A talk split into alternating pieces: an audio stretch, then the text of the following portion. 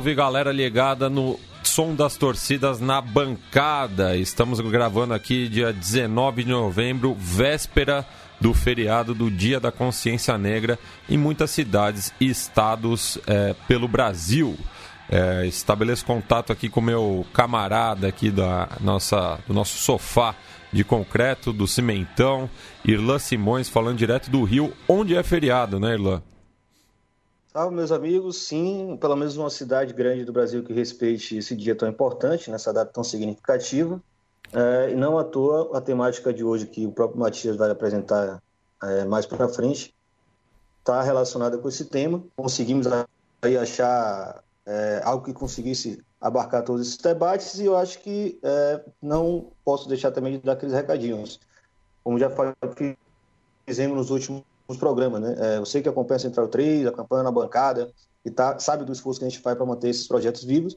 É, não esqueça de apoiar a gente de todas as formas possíveis, compartilhando nossos, nossos materiais, seguindo as redes sociais, no caso na bancada, arroba na bancada underline, e também no, você pode acompanhar o site da Central 3. É, e mais do que nunca também tem um, uma participação na manutenção dessas, dessas estruturas. São vários, são mais de 20 podcasts que a Central 3 produz. E você pode apoiar ali em, www.apoia-se.se ou SE, no sotaque original da Central 3, barra Central 3. Você pode ir lá dar a sua mãozinha. E, Matias, você pode apresentar nosso convidado de hoje? Sim, sim. Estamos também em contato aqui, direto de Salvador, com o Nelson Barros Neto, ele que é gerente de comunicação do Esporte Clube Bahia e também representante do núcleo de ações afirmativas. Nelson, tudo bom? E já lanço também a primeira provocação, né? A capital mais negra do Brasil não tem feriado amanhã. Pois é, rapaz. É, boa tarde, boa noite, né, para todo mundo que está ouvindo. Aqui a gente também está sem horário de verão, ficou até naquela brincadeira ali do horário, como é que ia ser o melhor horário para a gente. Houve um pequeno desencontro. E, é, por incrível que pareça, logo em Salvador, que se diz que é a capital mais negra, que inclusive dizem que é a capital, que é a cidade com mais negros fora da África, ainda tem esse, essa lenda urbana aqui que ainda acho que nunca foi confirmada, mas pode ser que seja mesmo. É, curiosamente não é feriado aqui em Salvador, dia 20 de novembro, mas, enfim, é, todo ano, inclusive, há uma discussão aqui se devia ser, porque a gente sabe que no eixo Rio-São Paulo tem, então meio que tem a divulgação de que há feriado, e aí o pessoal da a população aqui fica questionando, pô, mas logo aqui não tem feriado? Enfim, Noves, fora isso, o fato é que é uma data muito importante e, e como vocês já estão introduzindo o assunto, aqui o Bahia a gente está é, homenageando do jeito que ela merece. Pois é, é se as autoridades soteropolitanas ou baianas é, não se atentam para esse fato, é, o Esporte Clube Bahia é, iniciou o mês de novembro, né, quando recebeu a Chapecoense é, no primeiro domingo do mês, no dia 4, na Fonte Nova, é, com a, um, a numeração é, diferente. Né? Os jogadores do Bahia que entraram em campo naquela ocasião usavam da camisa 1 a 20, homenageando importantes personalidades é, do movimento negro no Brasil. Eu queria que você comentasse um pouco, Nelson, como surgiu essa ideia, é, tanto da, dessa ação, quanto o próprio surgimento do núcleo e também o, o momento que o Bahia vive politicamente, né, que é, teve uma revolução democrática. Exatamente. É, essa expressão eu acho ela, ela nem um pouco exagerada, inclusive, que foi realmente uma revolução democrática. Eu vou explicar um pouquinho mais para frente. É, essa ação do Bahia que chamou muita atenção realmente. Hoje, por exemplo, a gente deu entrevista aqui para o El País Brasil, que eu fiquei até muito honrado. O repórter Breiler Pires, que o pessoal que ouve o, a Central com certeza conhece, do El País, que fazem textos, faz textos muito legais, engajados, progressistas. Hoje nos procurou sobre esse assunto, assim como houve muita repercussão em outros lugares. É, e a ideia, obviamente, não era para causar repercussão. O objetivo não era esse, o objetivo era realmente fazer uma homenagem importante e merecida. É, ainda mais a gente estando, como eu já citado, na capital mais negra. Né? É, o Bahia, esse ano, eu estou no clube tem cinco anos, eu entrei no início dessa Revolução Democrática e, e, infelizmente, apesar de todos os avanços que a gente conseguiu, claro que as coisas são paulatinas, essa parte mais assim de demandas de engajamento sociais ainda não vinha sendo contemplada talvez do jeito que a gente esperasse, pelo menos eu e outras pessoas aqui do clube e pessoas conhecidas. E felizmente agora a partir dessa nova gestão que teve eleição em dezembro e a partir de janeiro iniciou-se essa nova gestão de Guilherme Bellintani, a gente está tendo mais espaço para, digamos assim, atuar, para iniciar essa luta mesmo, ou participar dessa luta junto com outras frentes muito importantes. É, então, desde janeiro foi criado. Às vezes o pessoal acha que foi ideia minha, porque eu sou desse jeito. Na verdade, nem foi. Foi ainda bem, foi até uma coisa que não partiu de mim, porque tem alguns críticos. Foi uma coisa mesmo da gestão da diretoria executiva. Foi decidido criar o núcleo de ações afirmativas. E esse núcleo de ações afirmativas, ele tem feito uma série de ações é, as pessoas podem achar que foi só essa coisa de novembro que está chamando mais atenção aí, mas na verdade desde janeiro a gente já está atuando forte e criando, às vezes, também certas polêmicas, mas a gente não está ligando muito para isso, não. A gente está querendo, é, mesmo tendo coragem para enfrentar temas muito importantes que às vezes são ignorados pelos clubes. Por exemplo, já em janeiro, já no início da, da, da, do núcleo criado, a gente já fez algumas ações de contra a intolerância religiosa, por exemplo. E aqui em Salvador, a terra do sincretismo, né? É, e também tem crescido muitas religiões evangélicas. Então, é, houve algumas é, reclamações assim. E a gente sabe também que os atletas, tem muitos que são. E a gente defendendo enfim, intolerância religiosa, as religiões de matriz africana e entre outras. Não, não é nem defendendo, é respeitando, né? Assim como todas as, outras, as outras igualmente. Então, o núcleo ele tem se pautado desde janeiro com ações.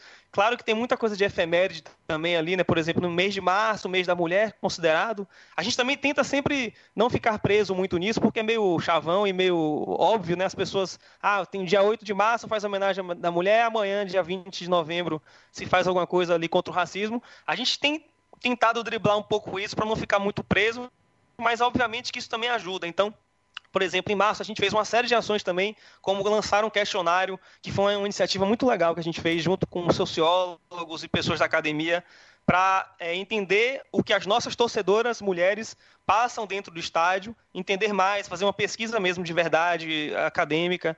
É, houve uma participação muito grande por um período de tempo e a gente constatou que tinham porcentagens altas que diziam que já havia sofrido algum tipo de assédio, por exemplo.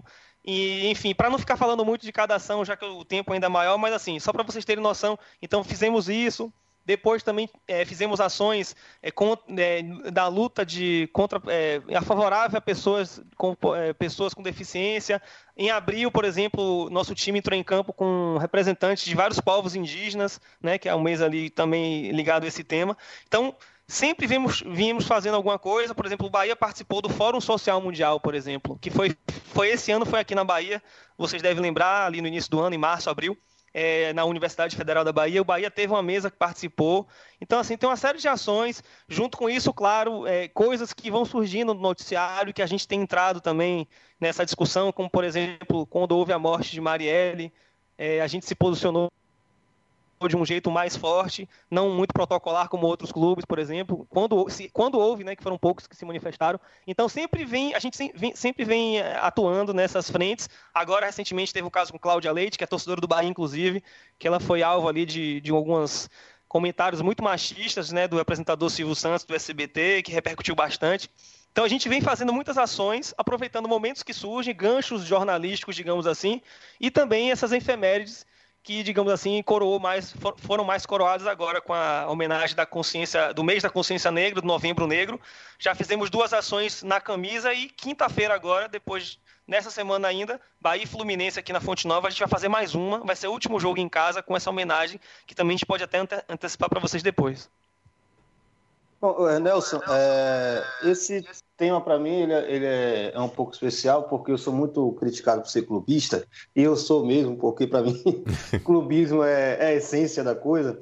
Mas é, quem também já me conhece, acompanha meus comentários há mais tempo, inclusive aqui no na bancada ou em eventos e em geral onde esse tema está sendo debatido, eu sempre coloco que infelizmente ou felizmente a maior referência de algo que eu defendo com muita veemência é exatamente o arquirrival, é o Esporte Clube Bahia. Não só por um clube conseguiu aplicar a democratização, é o clube que atravessou, claro, processo difícil de, de mudança de cultura política, né, de, de, acostumar o torcedor com essa ideia de que ele pode votar, de que ele tem o direito de ser eleito, que ele faz parte do clube, isso é um processo cultural difícil. Por exemplo, no Vitória tem sido muito difícil, é, mas vai, uma hora vai acontecer.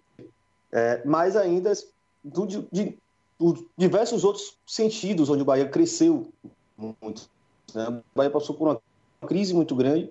Esse processo de democratização tornou o Bahia grande de novo. Né? Eu, claro que você falando é muito suspeito, mas um rival falando, acho que talvez seja muito mais é, é, convincente para quem não entendeu ainda o peso que essa democratização é, o que a gente tem certeza é que esse núcleo de ação afirmativa ele tem uma relação com esse processo de democratização do Bahia, que é o que a gente defende tanto aqui é, como um modelo ideal para a gente discutir.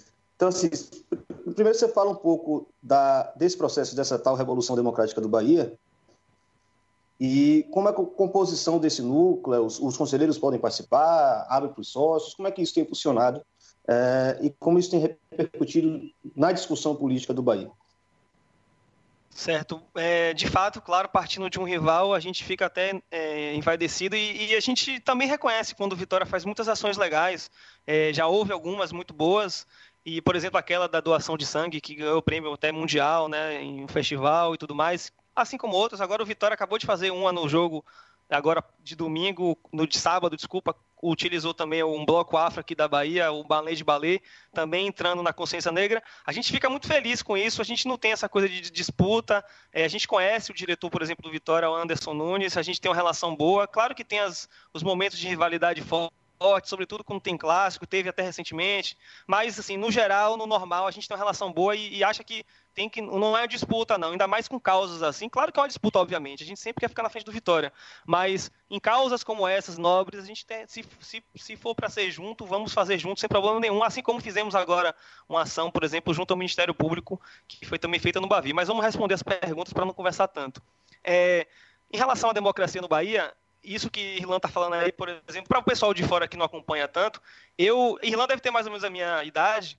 A minha geração, eu tenho 33 anos, a gente cresceu ali nos anos 90 e início dos anos 2000, o Bahia sempre saco de pancada, sabe? O Bahia perdendo tudo e o Vitória conseguindo ter hegemonia aqui local. Historicamente, ao longo de todos os tempos, assim, considerando desde o início do Bahia, né, em 1931, o Bahia sempre foi um clube mais tradicional, sempre ganhou mais títulos, campeão brasileiro, etc e tal. Mas nesses últimos 25 anos aí, houve um momento muito difícil para o Bahia. O Bahia chegou a, a, a cair para a Série C e ficou na Série C. A gente não só caiu, como ficou. O Vitória caiu junto, mas é, o Vitória subiu logo depois. O Bahia ainda passou por mais, por mais um ano. Naquela época, naquele momento ali, não tinha é, a Série D, né, a quarta divisão não tinha. Tanto que o Santa Cruz, que é uma história parecida com a do Bahia, o Santa Cruz chegou a cair para D. Naquela época, o Bahia estava na última divisão, não tinha D. E o Bahia também conseguiu a proeza, entre aspas, de ficar 10 anos sem título nenhum. Nenhum. A gente está no estado aqui com uma bipolarização grande e o Bahia conseguiu a proeza de não ganhar nem título baiano até 2012, de 2002 a 2012. Então, é, a situação foi muito difícil. Se dizia muito que existia um processo, que aqui um clube tradicional da Bahia que acabou, que é o Ipiranga, tinha um, um processo de ipiranguização do Bahia, o Bahia estava acabando mesmo, assim. Só não acabou por causa da torcida, por causa da força da torcida, etc. Então, graças a essa mudança que houve no Bahia, após, inclusive, houve até uma intervenção judicial, então a torcida, o, o, não foi só a torcida que, se, que reclamou e, e, se revoltou no estádio e, e, acabou, e, os caras saíram e renunciaram. Não foi assim. Houve também, obviamente, pressão política, pressão judicial, judiciária, e acabou que houve uma mudança. E de lá para cá, nesses cinco anos para cá, realmente é muito claro, né? Irlanda que a Vitória sabe. É, eu até brinquei, eu também cuido rede social aqui do Bahia. A gente, nos primeiros Bavis ali, na época que a gente começou a fazer essa volta por cima, eu até brincava assim, pô, acabou a mamata. Eu escrevia assim, provocando, né? Mas com muita razão, porque é, o Vitória deitava e rolava. Foi no, tudo começou, inclusive, no ano que as pessoas lembram muito. O Vitória deu 7 a 3 e deu 5 a 1 na reinauguração da Fonte Nova aqui, que foi muito marcante pra gente. Então, Bahia, a autoestima do torcedor baixíssima. E aí, a gente, depois desse processo é, democrático, a gente foi aos pouquinhos queira ou não, se você for olhar, a gente todos os anos conseguiu uma conquista. Teve acesso, teve título baiano, teve título do Nordeste, todos os anos houve alguma coisa importante. E os Bavis também, a gente. Eu estava até olhando, conversando com o pessoal que entrou na minha época, a gente perdeu muitos poucos Bavis, assim, de 30 Bavis, desde então, a gente perdeu uns 6 ou 7. E, e, sendo que até então, até aquele momento era o contrário, a gente para ganhar a Bavi era um parto, assim. Então houve uma mudança muito forte talvez até também tenha sido influenciado que o Vitória também sofreu um, pro, um processo de turbulência ali e tal, enfim, isso é um outro assunto. Mas é, a democracia, não só em termos de gestão aqui do clube, de administração, e a gente conseguir pagar dívidas do passado, de conseguir ficar com os fornecedores de salários em dia. O, no Bahia não se fala em salário atrasado há mais de três anos. assim não, não, Ninguém sabe, porque a gente pegou uma época aqui que quando pagava o salário era quase uma notícia e vazava para a imprensa. Até tem alguns clubes do Rio, de outros lugares, que estão passando por isso agora. Isso foi normalizado totalmente e esses processos todos foram acontecendo junto com um avanço esportivo. Isso foi muito bom, porque você sabe que o torcedor, a gente sabe que o torcedor, se o time não ganhar em campo, não vai, vai xingar você, vai dizer que a diretoria é puro marketing, só faz ações progressistas, mas em campo não adianta nada. Então, assim, o fato do time não estar tão mal ou estar bem é, ajuda e dá respaldo para a gente conseguir se, seguir avançando nessas lutas e demandas, entendeu? É, não sei se Irlan concorda. Então, o fato da gente estar tá conseguindo esportivamente graças também à democracia, ou graças sobretudo à democracia, porque aqui o Bahia, eu acho até que dá para dizer que é o clube mais democrático do Brasil. O sócio ele elege diretamente, é, o conselheiro, é, o conselho é formado por chapas é, proporcionais, enfim, tem uma série de coisas que também a gente pode falar depois melhor. E isso faz com que o clube é, conseguiu colocar pessoas muito comprometidas com o clube, não só torcedores fanáticos, mas que tinham visão empresarial, é, é, serviços prestados, trabalho mesmo, não foi mais aquela coisa do, dos abnegados. Por exemplo, uma coisa que assusta muito os, as pessoas do resto do Brasil é que aqui o presidente do Bahia ele é remunerado, desde então, desde o início da democracia. O presidente do Bahia tem salário, ele tem que entre aspas, bater ponto. Ele, vem ele, ele despacha no clube todos os dias, é dedicação exclusiva, entendeu? Então, assim, é, é uma realidade que em muitos clubes não acontece ainda. E tudo isso foi possibilitando a gente conseguir também é, migrar para esses outros campos aí importantes. E fizemos essas o Núcleo, o núcleo, quando ele foi criado, que o presidente pediu para eu liderar aqui esse projeto, como ele diz aqui, é, até porque é uma pessoa mais, sou uma pessoa mais, digamos, identificada com essas causas aqui dentro do clube, e eu sempre quis coisas parecidas e a gente não tinha ainda muita liberdade. E, é, por exemplo, o Bahia no, até ano passado estava muito preocupado, sem querer criticar, assim, mas só para mostrar um exemplo que, mesmo sendo gestões mantendo a situação do clube ali, mais ou menos o mesmo grupo político, mas até ano passado a gente, o Bahia se preocupava muito com a internacionalização da marca, participava da Florida Cup, tinha perfis em língua inglesa, tinha muita coisa assim voltada. Eram coisas legais também, não é que sejam ruins. Mas agora a gente decidiu fazer não. A gente tem que primeiro conquistar aqui. A gente é um estado do Nordeste que, assim como os vários outros, talvez um pouco menos Pernambuco, o Flamengo tem maioria da torcida, ou, ou é pau a pau com o Bahia, ou o Bahia um pouco mais, enfim. Então a gente tem que primeiro ganhar nosso interior, a gente tem que conquistar Salvador mais ainda, a gente tem que ficar forte no Brasil para depois tentar fazer esse outro voo aí que não é a prioridade no momento. Então a gente está com essa temática com as mais ligadas às nossas origens e raízes africanas, enfim. E sobre a temática do, do, do núcleo, a temática não, a composição, então o presidente entrou, Guilherme Bellintani, que até era um cara que brincavam também aqui, ah, pois, Guilherme, para quem não conhece, ele chegou a participar da gestão de Assemi Neto, o prefeito daqui de Salvador, Assemi Neto, que é um cara de direita, do DEM, e aí o pessoal, assim, o progressista do clube, os amigos, todo mundo, pô, vai ser esse cara agora aí e tal.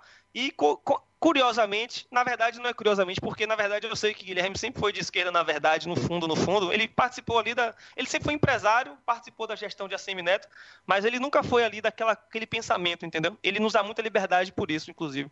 E aí ele pediu para que fosse criado esse núcleo e a gente fez um evento que a galera do resto do Brasil acho que não conhece. A gente tem uma coisa aqui na Bahia chamado no Bahia chamado Repensando o Bahia, que é como se fosse assim uma ágora grega, digamos, para dar um exemplo assim histórico, que a gente junta os sócios e torcedores e conselheiros, quem quiser participar, a gente faz uma inscrição, coloca um tema de um assunto muito importante do clube, as pessoas se inscrevem e vão discutindo como é que isso pode ser aperfeiçoado. Inclusive houve em agosto ou em setembro, houve um só com mulheres, por exemplo. 40 mulheres discutindo Bahia, uma coisa assim inédita. Então a gente criou esse primeiro Repensando Bahia para discutir a relação do Bahia com a Arena Fonte Nova, que aqui também a gente tem essa relação da essa elitização, a arenização, todos esses temas aí que a gente discute muito do fute, não futebol moderno, né, que a gente conhece. Então a gente também aqui no Bahia enfrenta isso, que o estádio não é próprio, como o Barradão, por exemplo, é do Vitória. Ele tem, ele tem avançado muito a relação da gente com a Arena Fonte Nova, mas é, ainda é uma coisa que dá para melhorar cada vez mais. E aí, nesse primeiro encontro, a gente conseguiu captar algumas pessoas ali, a gente foi identificando, fez a primeira reunião presencial aqui no clube, criou-se um grupo de WhatsApp pro, do núcleo. A gente também abriu para o site para quem quisesse participar, mandar seu e-mail e tal. O fato é que a gente tem um grupo de WhatsApp desde então muito ativo E tem pessoas de diferentes jeitos e matizes, tem, tem uma transexual, por exemplo, para vocês terem noção, tem negros, brancos, tem sociólogos, tem publicitário, tem jornalista, tem advogado, enfim, tem de tudo que é jeito, entendeu? E essas pessoas vão participando, claro, são pessoas com pensamentos parecidos, né? E ainda mais que, que calhou de ser esse ano de eleição presidencial tão polêmica nesse assunto. Então, parece até que o Bahia está virando um foco de resistência ou de umas últimas resistências assim nesse Brasil tão conturbado no momento. É, Nelson, eu vou lançar uma provocação aqui que não é nem minha, é, e na verdade eu vou estar tá fazendo é, uma analogia, né? Porque no filme Um Domingo Qualquer, do Oliver Stone, a personagem do Jamie Foxx, o William Beeman, bate na tecla né, de que o futebol americano é, tem, na sua maioria, jogadores negros é, mas os postos de comando, né, como treinadores e, e presidentes do, dos clubes, no caso americano, é, proprietários, são brancos. Aqui no Brasil, é, a gente tem a mesma situação em relação aos jogadores e também aos torcedores. Né? A maior parte do, do público que frequentava os estádios, porque também tem essa questão, era negro, mas é, futebol tem se elitizado né, cada vez mais e com isso a pigmentação tem diminuído no, nos estádios, a melanina tem, tem diminuído nos estádios. E eu queria é, ouvir de quem está é, dos dois lados, né, tanto da arquibancada, mas também é, nos corredores aí de um, de um clube de massa no Brasil, quais medidas né, podem ser tomadas para garantir realmente essa democratização? Ótima pergunta. De fato, você está certíssimo. É, a gente aqui na Fonte Nova, graças a Deus, a gente está conseguindo melhorar essa, digamos, essa pigmentação, pigmentação, eita, tá difícil falar esse termo, mas você entendeu, a melanina, né, é, o fenótipo das pessoas, a gente está conseguindo mais, escurecer mais a arquibancada, eu lembro muito bem de quando a Fonte Nova foi reinaugurada, a Juca Kifuri escreveu no blog dele, como como estava branca a Fonte Nova, o público estava branco. A gente tem conseguido aos poucos melhorar isso. É inclusive uma das grandes batalhas aqui, bandeiras que eu tenho. O pessoal que me conhece sabe aqui de tentar botar preços mais baratos, enfim. A gente conseguiu uma, uma conquista grande é, nesse ano que foi lançar um plano de sócio é, chamado Bermuda e Camiseta. Bermuda e Camiseta porque tem uma música antiga aqui na Bahia da torcida do Bahia, que era na Fonte Nova de bermuda e camiseta, eita, eita, Bahia porreta. Era uma, uma, uma música antiga que a gente se apropriou dela para fazer um plano popular. Na, na, no, frigir, no frigir dos ovos é isso. Então, esse plano popular, num valor muito mais barato do que os outros, ela dá direito a acesso garantido a todos os jogos, enfim. Agora, infelizmente, houve uma limitação de quantidade de pessoas, porque, infelizmente, não, é, fico aqui. Enquanto eu estou brigando para ser ilimitado, os, como diz Mauro César Pereira, os Zé Planilha ficam tentando mostrar que não dá também para ser tão assim, né? Então, pelo menos a gente já conseguiu uma parte boa. Então, já tem conseguido melhorar essa, essa, esse aspecto aí da arquibancada. E, de fato, é, é uma coisa que nos, nos deixa ainda muito tristes, porque, por exemplo, aqui no Bahia, apesar de todos os avanços que eu citei, nosso Conselho Deliberativo, por exemplo, que antigamente era de 300 pessoas e com a democracia caiu para 100 pessoas, proporcionais, digamos assim, das chapas, mas se você for olhar, mesmo sendo de Salvador, tem muito, muita pouca mulher e poucos negros, entendeu? E é uma discussão que a gente vem tendo aí nesse, ao longo desse ano. Tem até um abaixo assinado que foi criado aí, até pelo grupo lá, a Frente Esquadrão Popular, para tentar fazer, de uma certa forma, nem que seja de, através de cotas, é, que haja mais negros, digamos assim, no Conselho Deliberativo do Bahia. Já houve até uma, uma emenda para tentar colocar mais mulheres, mas fizeram uma, uma digamos assim, um, uma, foram espertinhos e colocaram as, as, chapas, colocaram as mulheres sempre, porque aqui no Bahia é o seguinte, você inscreve de 1 a 100 é, os candidatos e aí a, a, a, votação proporcional faz com que essas pessoas de 1 a 25, eventualmente, se for 25%, e aí sucessivamente, vão entrando no conselho. E aí eles foram colocando era obrigatório ter uma quantidade é, X de mulheres, só que eles colocaram as mulheres sempre nos últimos lugares da chapa. E aí essas pessoas não entravam, essas mulheres não entravam na chapa, porque não, nenhuma chapa, obviamente, conseguia entrar tantas pessoas. Então a gente tem tentado criar alguns mecanismos para que isso seja resolvido nas próximas gestões, entendeu? É, só fazendo um alto jabá aqui da casa, é, no mês de maio, é, por conta também dos do 130 anos da abolição da, da escravatura, a gente fez um podcast especial sobre é, o negro no futebol brasileiro, né, com a presença do professor Luciano Jorge, lá de BH, e também do Davi Agatocles, que está tocando agora o, o quadro negro aqui na Central 3, que é um programa sobre o professorado. Então, quem tiver interesse né, de é, conhecer mais sobre esse tema, ouve lá o Fronteiras Invisíveis do Futebol, é, 56, 13 de maio. Irlã? Recomendo fortissimamente, mas guarda aí umas duas horas né, para ouvir muita ah, história, porque os homens têm conteúdo que não acaba mais. O programa foi, teve é um... quase duas horas e meia. É isso mesmo. É. E é um dos carros-chefes aí da Central 3, com certeza é o, um dos top 10 do Brasil de podcast. Mas, Nelson, é, vamos fazer até um exercício aqui de uma espécie de ciência política do futebol, como diria Arley Damo, que é um pesquisador do Rio Grande do Sul, falou que no futebol até se já tem um pouco uma sociologia, uma antropologia, mas se pensa muito pouco a ciência política do futebol. Aí ele estava se referendo a essa ideia que eu tenho de discutir futebol e política. Né? Mas a política dos clubes e a política do futebol ela é particularmente muito curiosa. Eu lembro que Paulo Carneiro ele já deu algumas entrevistas falando que na Bahia, talvez no resto do Brasil também seja parecido, mas há uma, uma ordem de importância: o governador do estado, o prefeito de Salvador e os presidentes de Bahia e Vitória, respectivamente. Ou seja, clubes de futebol, como Bahia e Vitória se tornaram, quando se tornam democráticos, né, eles ganham uma, uma, uma dimensão política muito grande. E isso envolve, inclusive, uma disputa muito grande que vai ser agora os conselhos, né? É, inclusive do, do, ponto de vista proporcional, a disputa de ideias, a disputa do, de concepção do clube, etc. Isso com certeza vai aumentar gradativamente a cada nova eleição, não tenho a menor sombra de dúvida. No Bahia já, já cresceu, né? A, a, o colégio eleitoral tem crescido. É, boa parte dessas ações que você citou, elas partem da presidência, que tem uma perspectiva progressista. E mais assim, se a, a diretoria muda na próxima gestão para um perfil mais conservador, mais reacionário, evidentemente eles vão abrir mão dessas ferramentas, porque não é algo que eles acreditam.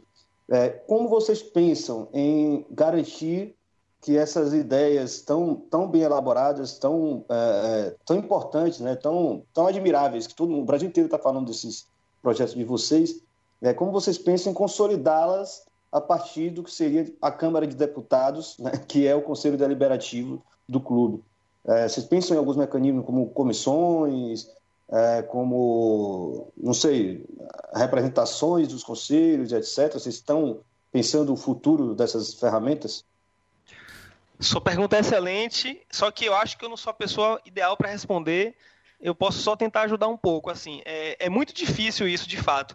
Só que o que a gente pode fazer é para institucionalizar esse tipo de pensamento, esse tipo de ideias, enfim. Além, claro, né, da questão de que é, vamos, vamos dizer assim, o Bahia está criando uma certa tradição e essa tradição será cobrada caso tente, tenta, tenha a ver, é, tentem fazer alguma mudança, algum rompimento disso. Mas obviamente que não adianta só a tradição não, não faz gol, né? não, não, não marca gol. Então é, de alguma forma a gente tem que tentar colocar nas leis internas do clube isso, de fato. Agora é, é complicado assim para a gente, pelo menos para mim, tentar isso institucionalizar de alguma forma. O que a gente pode fazer é o seguinte: como a gente tem conselheiros que estão participando, tem conselheiro que participa também do núcleo e da, da frente, por, por exemplo, é, a gente tenta fazer, é, por exemplo, você falou em comissões, né? Ah, existem comissões aqui no, no Bahia, dentro do Bahia, dentro do Conselho Deliberativo do Bahia, preocupadas em coisas do tipo, entendeu? Nessas agendas, sim, com certeza existem. Só que eu não sei até que ponto é tão fácil é, colocar no papel e isso ser aprovado, digamos assim. Só que, claro que está tramitando algumas coisas, entendeu? Por exemplo, essa coisa da, da, cotas, digamos, negros, que eu citei, isso, isso eu acredito que é uma coisa que vai acontecer ao longo do tempo. A questão da mulher, eu acho que vai ser reajustada para que, pelo menos, tenha que se colocar uma mulher a cada cinco nomes, entendeu? Para, em vez de deixar ela só lá no finzinho, é, de maneira absurda. Então, assim, eu não consigo te dizer ou te prometer um jeito óbvio ou prático, na verdade, pragmático de responder. Só que, assim, a, a gente conhece as pessoas, eu tenho cinco anos de clube, a gente tem como falar ali na informalidade com as pessoas, enfim. Não é nem fazer lobby, mas conversar sobre isso, até, até, até pegando o gancho do que você falou, e intensificar essa coisa, de, de fato, para que não fique com risco, né, de, de que, por exemplo, Bolsonaro entrou aí, na presidência, a gente tem a nossa, embora não, seja, não venha sendo tão respeitado assim, né? Nosso, nossa Constituição e também o STF venha fazendo as derrapadas que tem, mas teoricamente são coisas que são republicanas, né? Claro que aqui no Bahia também tem algumas coisas, mas pode ser aperfeiçoado. Então, assim, eu não consigo te responder de maneira mais é, assertiva, mas é uma preocupação sim que existe, com certeza. Bem, Nelson, é, agradeço aí o tempo e a generosidade para com o Na Bancada e deixo o espaço para você é, tecer alguma consideração final e também divulgar aí as redes sociais do Esporte Clube Bahia é, para que torcedores do, do tricolor ou mesmo é, pessoas que estejam interessadas aí na, nas próximas campanhas do Núcleo de Ações Afirmativas possam conhecer. Obrigado, é um prazer, é uma honra participar. Eu já ouvi falar tanto de vocês, já ouvi também podcast. É, parabéns pelo programa. E assim, no Bahia as redes sociais são todas arroba Bahia praticamente. No Facebook basta colocar Esporte Clube Bahia, você acha também a gente. É, a gente vai falando aqui em primeira mão. É, a gente nem lançou ainda nas nossas redes, mas eu já posso falar aqui é, no jogo de quinta-feira agora contra o Fluminense, vamos fazer a terceira edição do, do Novembro Negro com agora, na primeira vez contra o Chapecoense foram né, negros clássicos, né, históricos, já falecidos como Zumbi, etc. Na segunda, jogo do Ceará, jogo passado, inclusive com 100% de aproveitamento, vai é importante. o pessoal tá, já tá brincando que tá dando sorte o, pé a homenagem. Quente, é pé quente, é. é. Tá pé quente, isso ajuda, né? Ainda tem isso. Senão já iam dizer que tem que acabar com a homenagem porque não dá certo. Infelizmente, a gente sabe que o futebol tem isso. Eu até brinquei que são é, é hashtag esses negros maravilhosos lá de Luiz Roberto, que a gente tá fazendo essas ações. Então, é, esse jogo agora contra o Fluminense, vamos fazer ex-atletas do Clube Negros. A gente decidiu fazer assim para não ficar fora nomes muito importantes aqui que o pessoal cobrava para entrar nas outras listas. Então a gente decidiu, em vez de colocar junto com personalidades ali de outras áreas, vamos deixar os, os atletas todos de uma vez só ali para o próximo jogo. E a gente já está pensando em fazer também para o jogo, o último jogo do ano, que já vai ser em dezembro, não vai ter mais essa temática negra. E a gente vai aproveitar para falar, fazer homenagem também aos funcionários célebres aqui do clube. Também tem alguns não negros que mereciam, então a gente vai abrir essa exceção. Então é isso. É agradecer a oportunidade e queria só fazer um, um, um adendo que eu acabei me passando daquela fala inicial, que eu também acho muito importante, porque assim, dentre todas essas lutas que a gente vem tendo aí, acho que a mais complicada de todas, acho não, com certeza, a mais difícil de todas aí, porque é racismo, é machismo, é, enfim, todas essas coisas, é, pessoas com deficiência, enfim até o próprio, vamos citando de novo ele, o nosso presidente, né? Enfim, ele, todos eles dizem que são contra, enfim, hoje em dia todos dizem que são contra. As pessoas todas dizem que tá pelo menos da boca para fora. Mas é, a questão da homofobia no futebol é a mais difícil, assim. E a gente esse ano, além de tudo, houve também algumas ações que a gente fez no núcleo e a gente conseguiu uma conquista muito legal também, que foi antes da parada do orgulho gay aqui de Salvador, da Bahia, que é uma das mais tradicionais, né? Porque o próprio GGB, que é o grupo gay da Bahia, é o mais antigo do Brasil, enfim.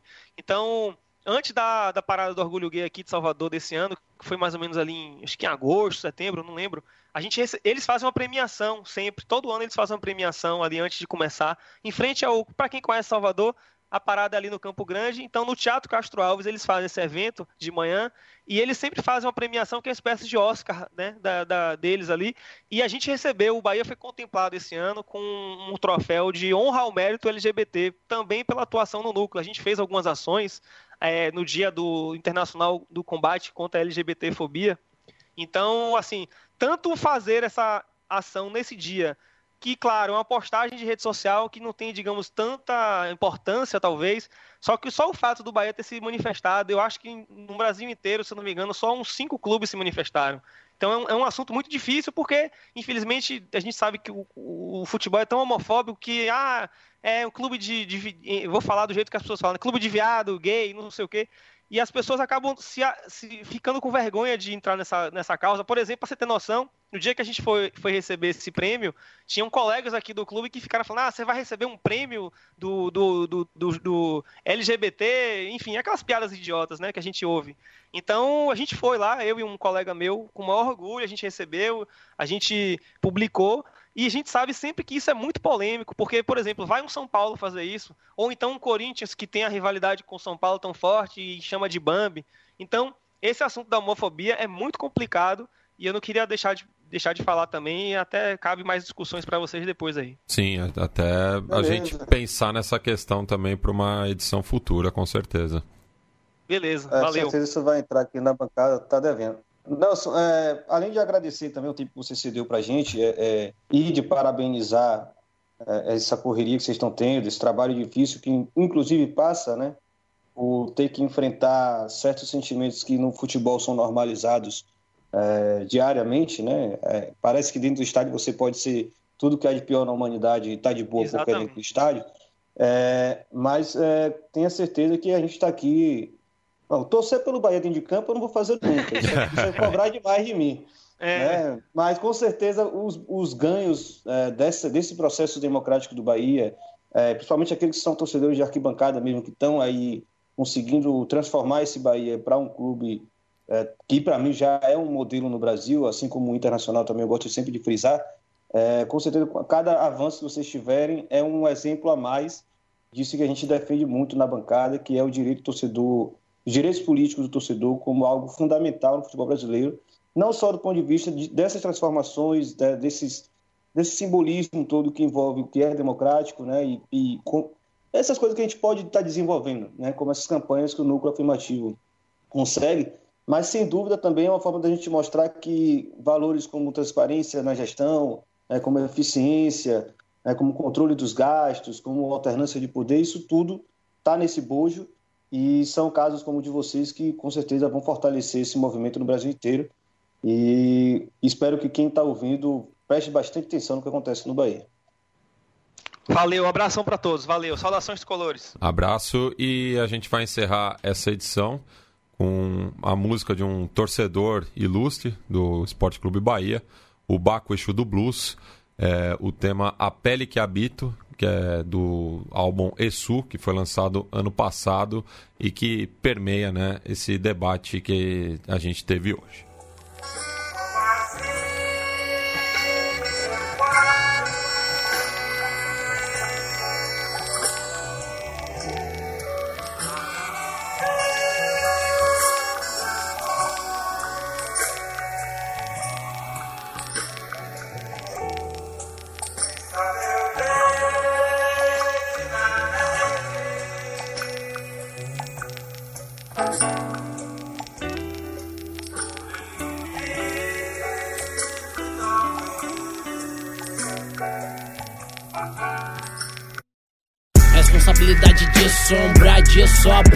Seguem, percebe o peso, o tempo faz tudo ficar leve. Amores de anos se tornam breves, a vida sangrenta seca em breve. Preto em febre, um corpo em cólera, frio na barriga cólica.